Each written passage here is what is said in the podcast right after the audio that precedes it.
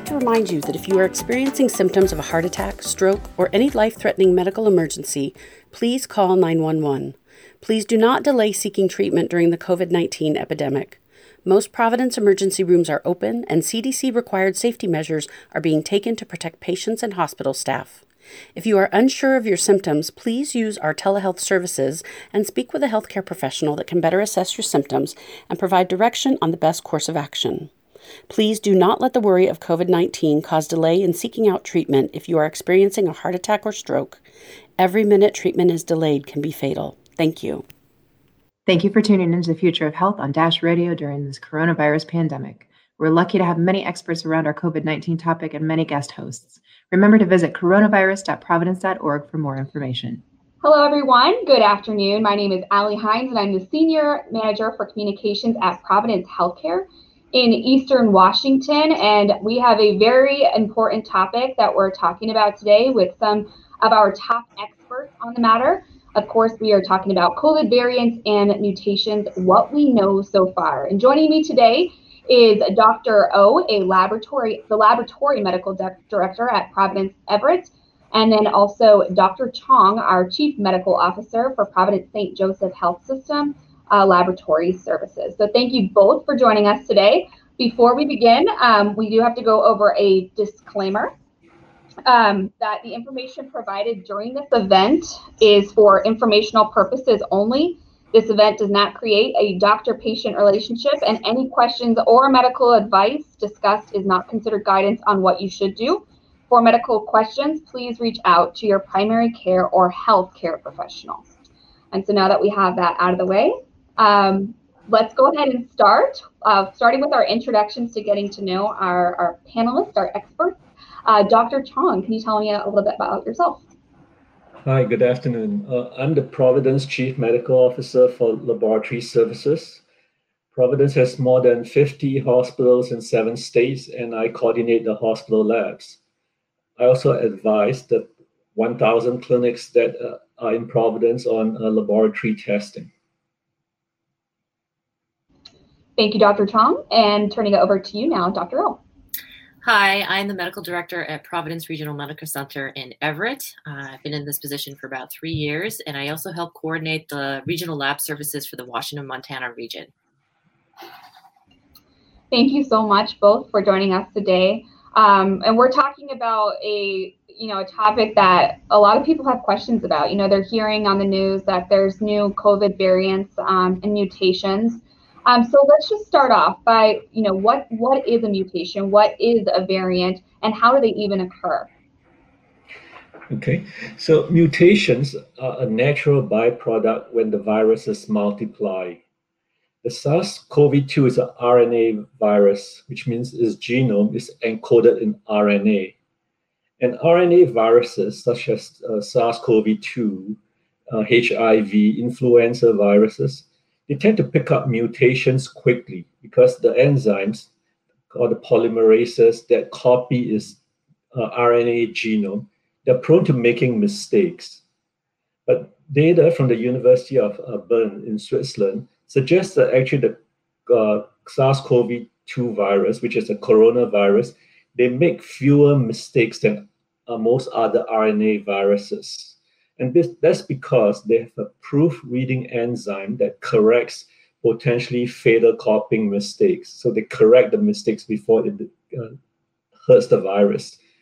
And a typical SARS-CoV-2 virus accumulates only about uh, two single-letter mutations per month uh, in its genome, which is a very low rate. I mean, it's a rate of change that's about half that of the influenza virus and one quarter that of the human uh, the HIV virus. And yet, despite its sluggish mutation rate, researchers have uh, cataloged more than 12,000 mutations in the SARS-CoV-2 uh, genome so far, and it, uh, that keeps adding up each day. Thank you, Dr. Chong and, and Dr. O. If I if I remember correctly, you have um, been studying the the current COVID mutations um, and and variants that that are out there. Can you tell us about what we know about them so far? So these variants, um, some have no consequence to the actual virus's ability to transmit or uh, produce severe disease. However, some do produce uh, mutations that have advantages for the virus, both in transmissibility or they're more virulent or cannot or are able to escape the current treatments we have for it. And this is really why um, this subject has come to international importance right now, is because because as we come up with more treatments for the virus and the vaccines are very specific in some instances for very specific areas on the virus, these uh, mutations have the potential to affect how our current treatments can really um, fight against it. So right now we have uh, uh, variants of concern, and really the terminology is all over the place. There's lots of letters and numbers, and it's very confusing. But specifically, the variants of concerns are, are mutations that change and have survival antigens that will go on and multiply and spread. Now, some of these mutations occur um, in the same branch point of the tree. However, some of them arise spontaneously in completely different branches of the uh, phylogenetic tree of the uh, the SARS-CoV-2 virus, and each of these mutations can cause a change in the virus proteins. Some of them are in key mutation, key areas of the spike protein, which is the binding site for the virus to human cells, and they've been shown to in- decrease the effectiveness of monoclonal antibodies or convalescent plasma that has been um, derived from mutations to previous variants. Um, a lot of these are being discussed in the news, like B117 or B1351 um, and have several mutations. And some of them are overlapping and some of them are not. Um, that's really why they're coming to the forefront of research at the current time. And, and Providence is tracking these, correct? Uh, yes, we are. Well, I mean, we do uh, track the literature, but then we uh, Providence also has a genomics lab in Portland, Oregon, and uh, Providence has six uh, hub labs uh, in the seven states that we op, uh, uh, that we have hospitals in. So we have uh, hub labs in Anchorage, Spokane, Portland, Burbank, Orange County, and Lubbock. And so they do submit samples to our genomics lab for sequencing. And then we have 45 other hospital labs that do more the acute testing, but they are also on the alert for any outbreaks and unusual pattern. And so, and they will also submit uh, positive samples to Portland for sequencing. And uh, we coordinate the uh, laboratories in Providence on a weekly virtual command call. And I have a systems director who compiles uh, a weekly report of the number of tests we do, how many are positive. And so well, we have an idea whether we have uh, unusual patterns. And of course, finally, Providence has a, a very good analytics team led by Dr. Ari Robicsek that tracks hospital census uh, by geography, by ministry, and that sh- information is shared weekly with the entire uh, Providence team. You mentioned um, sequencing. I'd like to talk a little bit more about that. What is it, and why why is that useful? So, viral sequencing is periodic sampling of viruses in the community and, and really looking at the entire genome to track the prevalence of certain strains and monitor the development of mutations. Previous to this, throughout the pandemic, there have been multiple academic articles looking at uh, tracking the family tree and the branch points, and it was used not only to identify new mutations, but also track the progress and spread of the, uh, the, the virus through different countries and how they evolved in different environments. It's key to being able to provide information to help direct controlling measures for the epidemic. For example, the AstraZeneca vaccine was pulled from South Africa because of concerns the vaccine would not pro- provide enough immunity against the most prevalent variant there, which is the B1351 variant. Is there a difference between um, sequencing and surveillance? So sequencing is the actual testing, and surveillance is compiling that data and really looking at the population trends of where you're seeing those uh, mutations arise. There's been a large amount of ebb and flow in different mutations prevalences throughout the globe. Um, and tracking that is important to being able to understand the patterns of disease and, and how different countries can respond to it. I'd like to go back to Dr. Chong because he was talking about the um, about the about the research. Um, what what research is being done in Providence labs toward understanding mutations?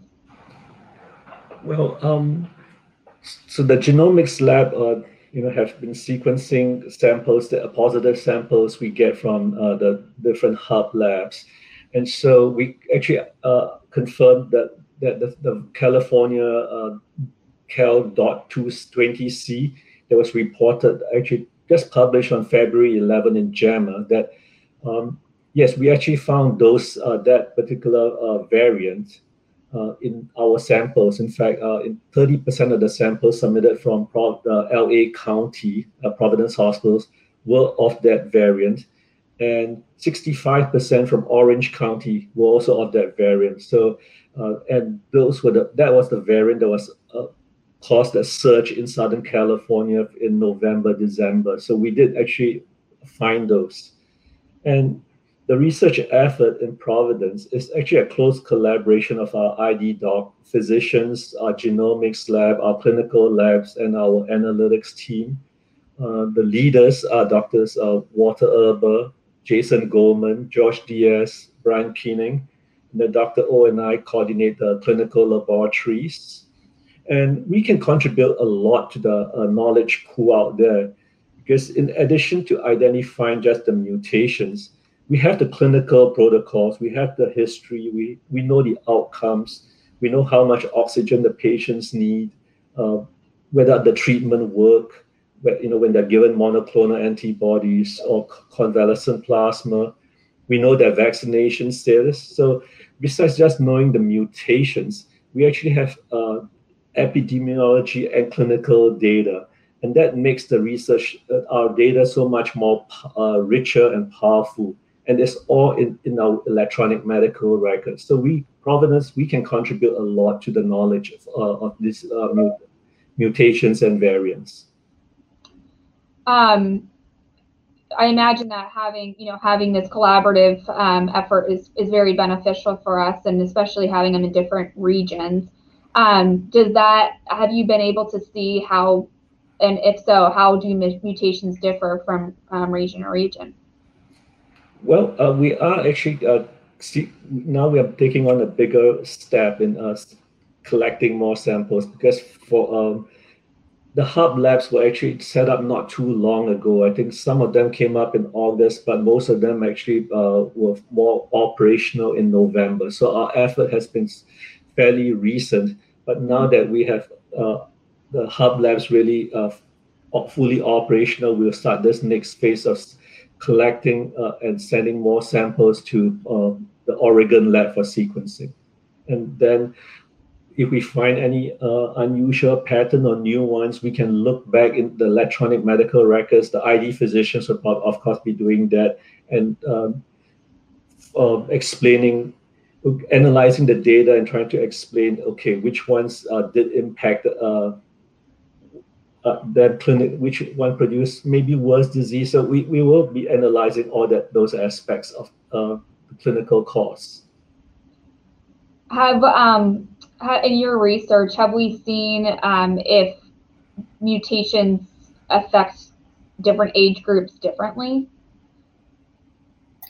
So uh, the most well characterized international variant is the B117 variant. And there's been recent data that come that's been coming out of the UK showing that in fact the younger po- age population has a higher prevalence of disease and is being affected at a higher rate by the B117 variant than previous strains. However, it is uh, fortunate to know that the survival curves are not different in the younger age group in those patients who are infected with, with the new variant. Um, that same cannot be said for the older age group. Uh, there have been several reports out of the UK looking at this variant, and there's increased severity of disease in the older, above 70 age population. Um, so there has been alerts uh, going out from the UK government with this information.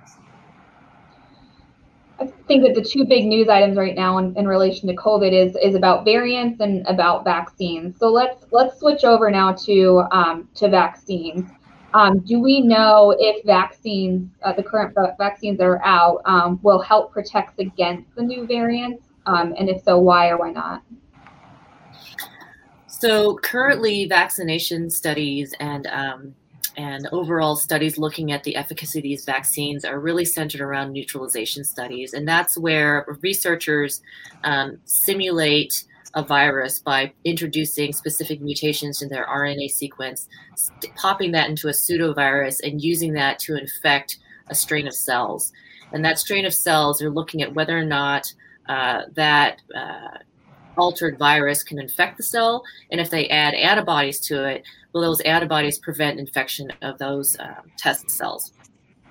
Right? So those are neutralization studies, purely looking at the antibody neutralization ability of, uh, of these different antibodies. And it can be convalescent plasma raised against previous strains of COVID 19. It could be monoclonal antibodies, or it could be uh, antibodies derived from patients who are vaccinated from different vaccines.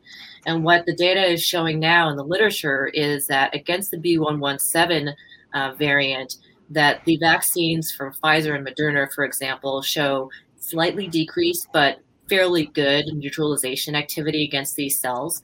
Um, the uh, uh, neutralization activity against the B117 with a, another um, gene showing high transmissibility and possibly severity called E484K shows slightly even more decreased neutralization activity.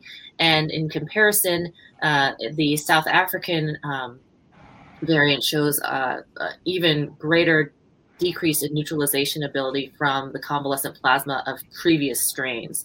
Um, and so uh, that in itself is a little concerning, though we know that any immunity is better than no immunity.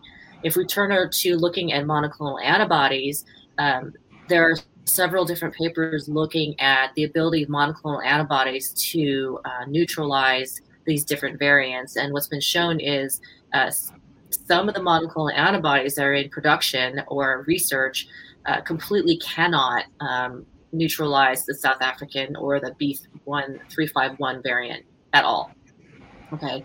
Then we move on to the vaccine sera, um, and these are very early studies. They're pretty early and they're not huge numbers. But again, for the Moderna and the Pfizer vaccine, their efficacy against the B117 variant is, is decreased, but still pretty good. Um, uh, and and slightly more decreased for in terms of ability to neutralize uh, the B1351 variant. The very interesting thing is the AstraZeneca vaccine. So that vaccine uh, is slightly different than the first two vaccines, and it was tested out in uh, South Africa.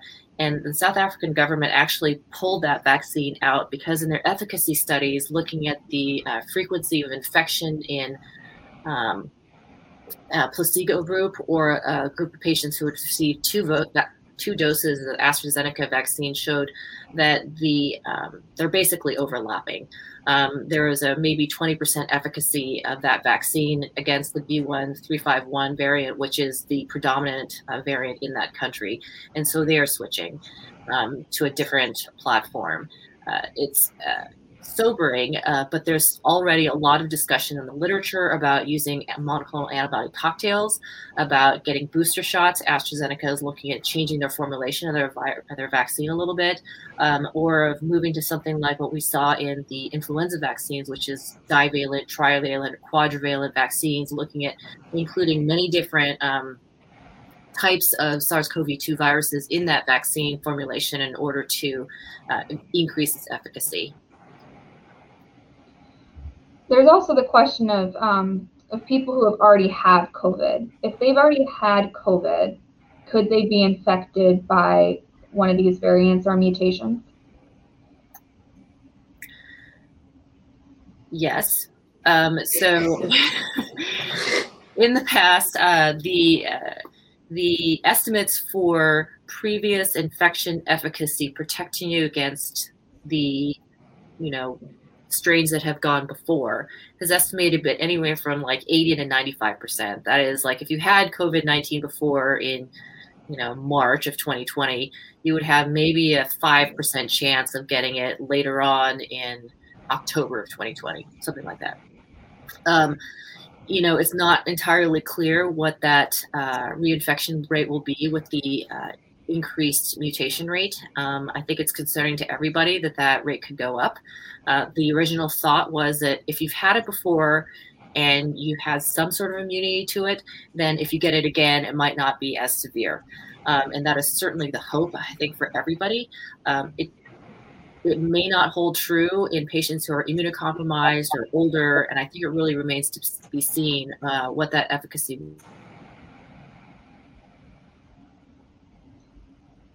the studies I was talking about are all neutralization studies, only looking at antibodies.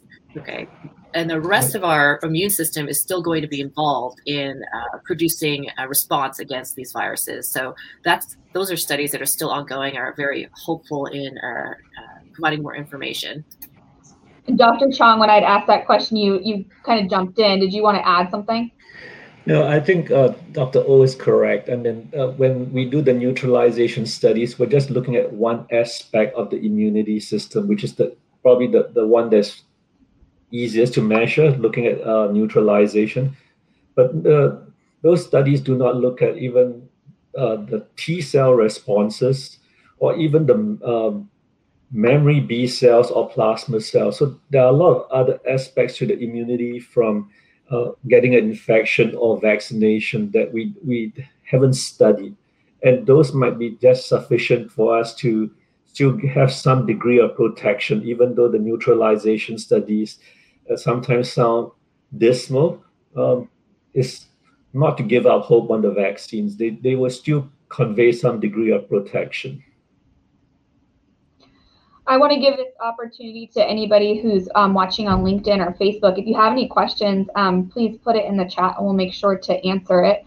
Um, and while we're waiting to see if any of those roll in, Dr. O and Dr. Chong, both both questions to you.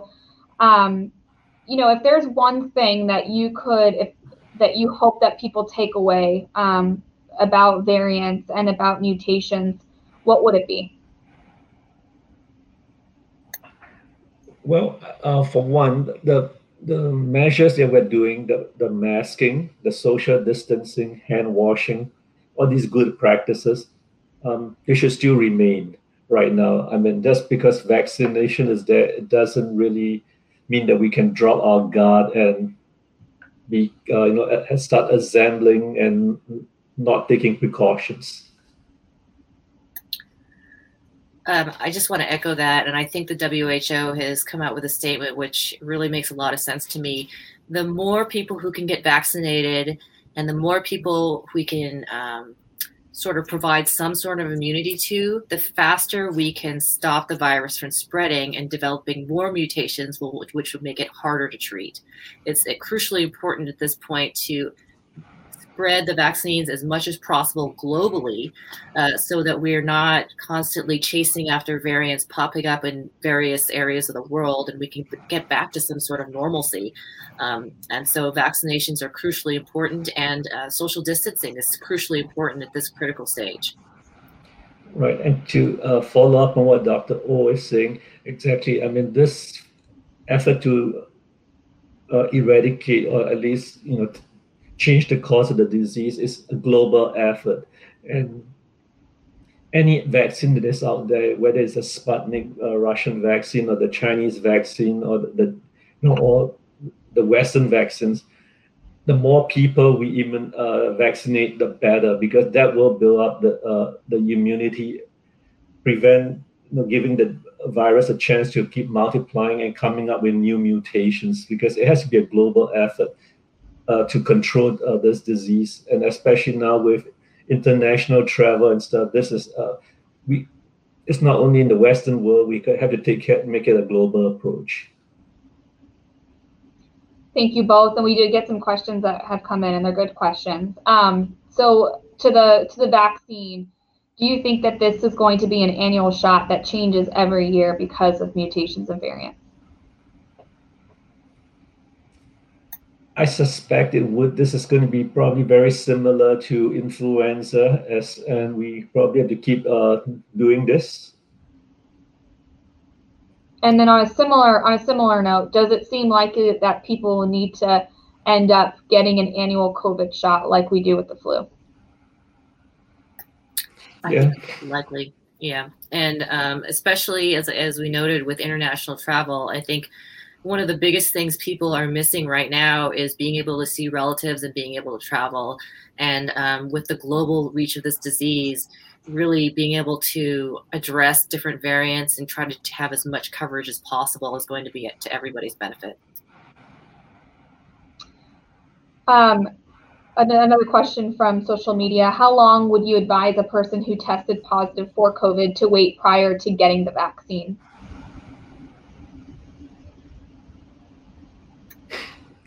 Chris? yeah, I.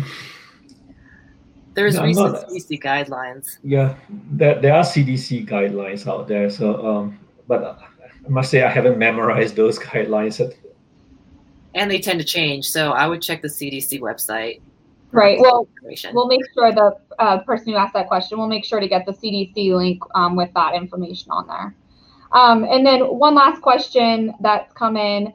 Um, and um, if you don't if you don't have the answer for this, we can follow up on it as well. Um, are is there current testing or current testing the vaccine against new mutations in kids under 18? I don't think we know the answers because the pharmaceuticals are the ones who determine who they are testing it, the population they're testing on. I'm sure they're working on it, but I think since the the old the older individuals were the ones that get the disease worse. That's why they started working at make doing trials on that on that group first. Thank you very much, Dr. Chong. And those were all the questions that came in. Is there? I want to give you guys both the opportunity to to say any last um, any last thoughts you had about this topic.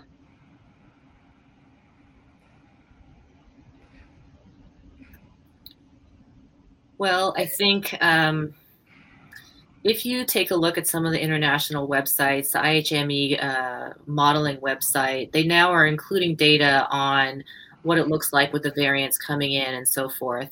Um, I just looked at it the other day, and it's interesting because they have modeling of what it looks like if the variants start spreading.